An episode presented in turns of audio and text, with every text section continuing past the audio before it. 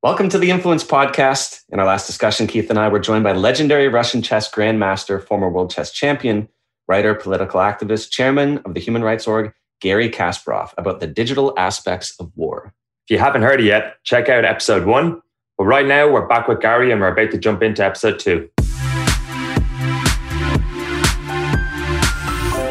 So, Garry, you, we were talking about uh, how Anonymous releasing all of this data and I've seen huge amounts of data, like terabytes of data, personal information from different Russian websites. What happens with this data, or who's who's taking this data and filtering through it, or cycling through it, or what actually happens as an outcome of this data? I don't know. I mean, this, this, this data is data. Data is like a fuel. Somebody uses it. I don't need this data. And this is again, this, there's so much data that you're talking about terabytes. So just you, to, even to analyze it, you know, it will take forever. And I don't have access to this kind of computing power. But every data contains an important data. And I'm sure, as we spoke a few moments ago about, you know, experts, you know, from around the world looking at the data, I'm sure they know how to extract important elements of the data.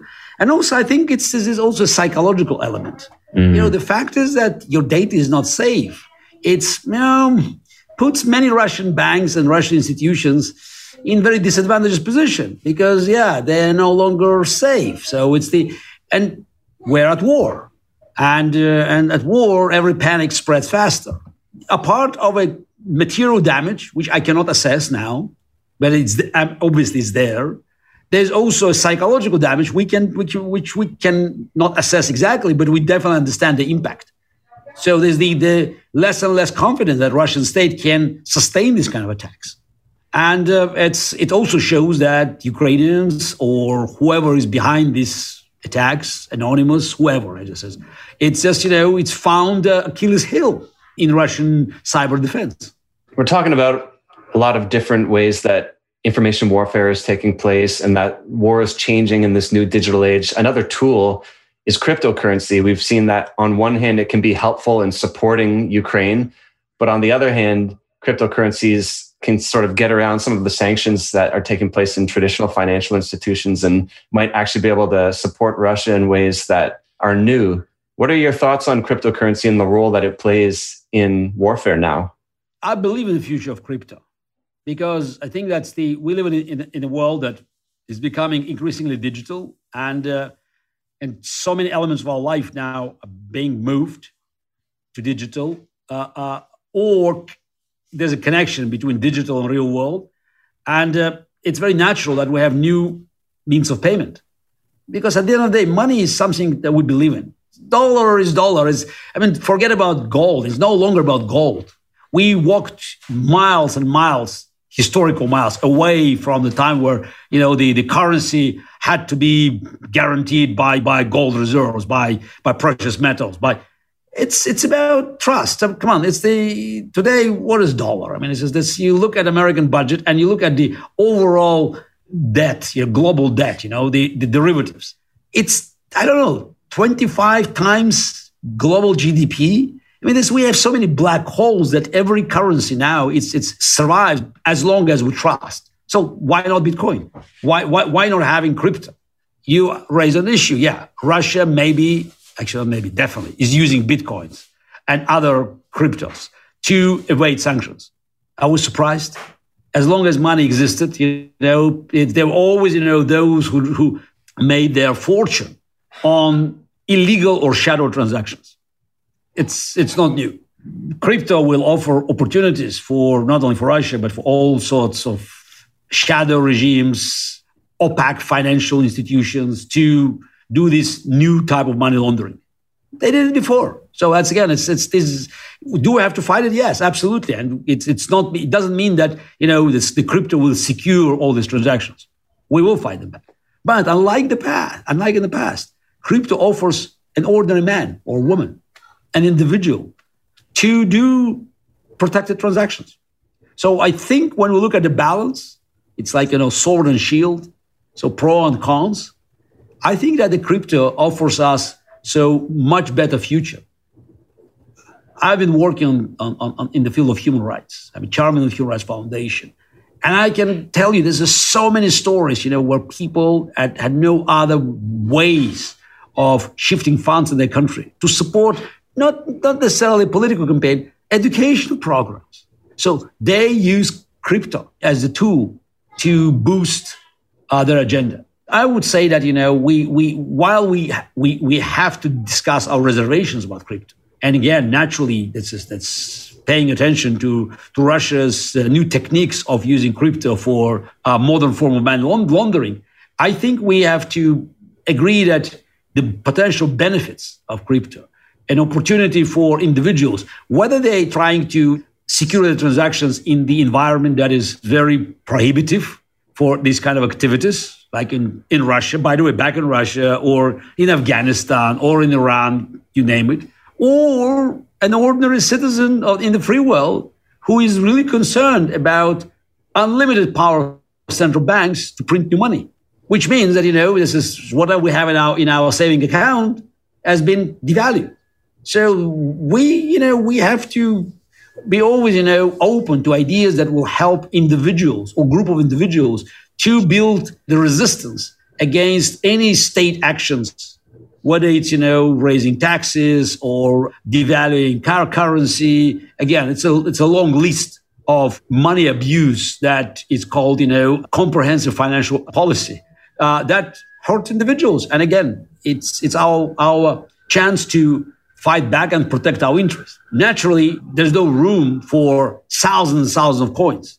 And what we saw recently happen with Luna and, and Terra, you go back to the history of money, like, you know, South Sea bubbles. So this is bubbles, they, they get well part of any financial instrument. The moment you move from gold, gold, gold, something, something real, you know, this is that you can touch, you know, this, and you can, you cannot buy it. So yeah, you have a lot of room for speculations. So that's why we, we, we go through process, process I, in my view, is, is of uh, correction. And again, thousands of coins, it's exaggeration.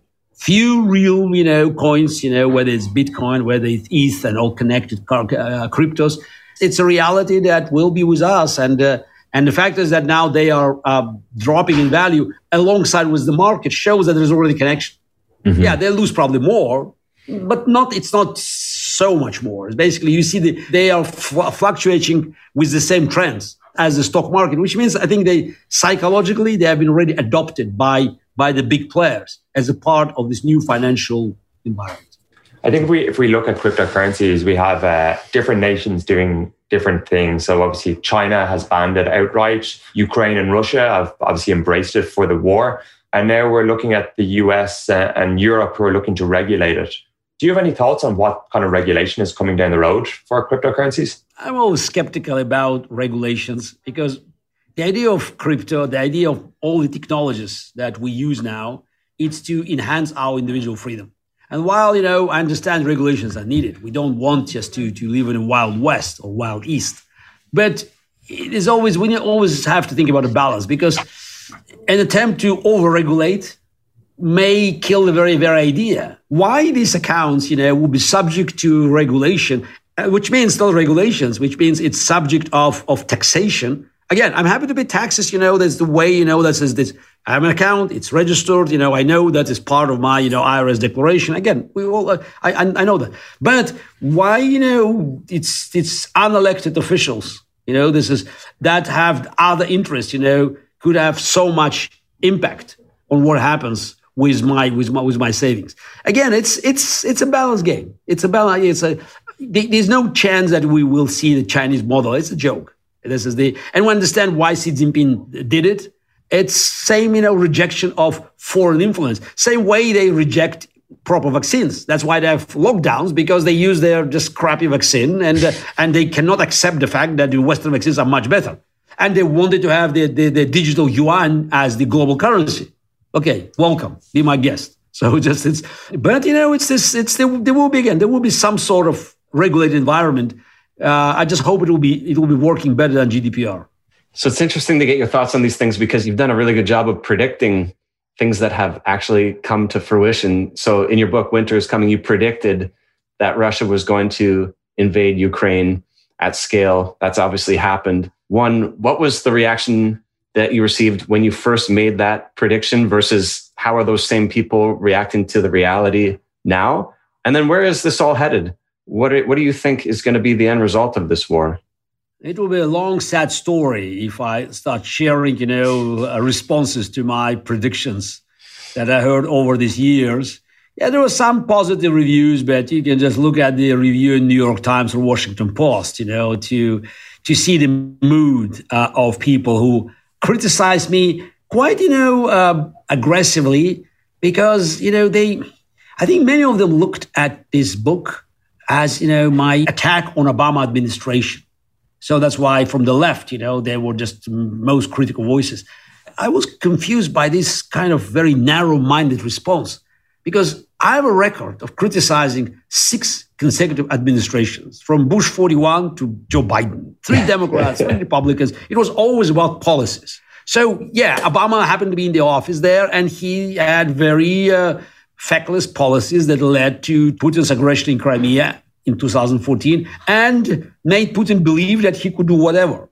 But then was Donald Trump. And uh, you can read what I what I said and wrote about about Donald Trump.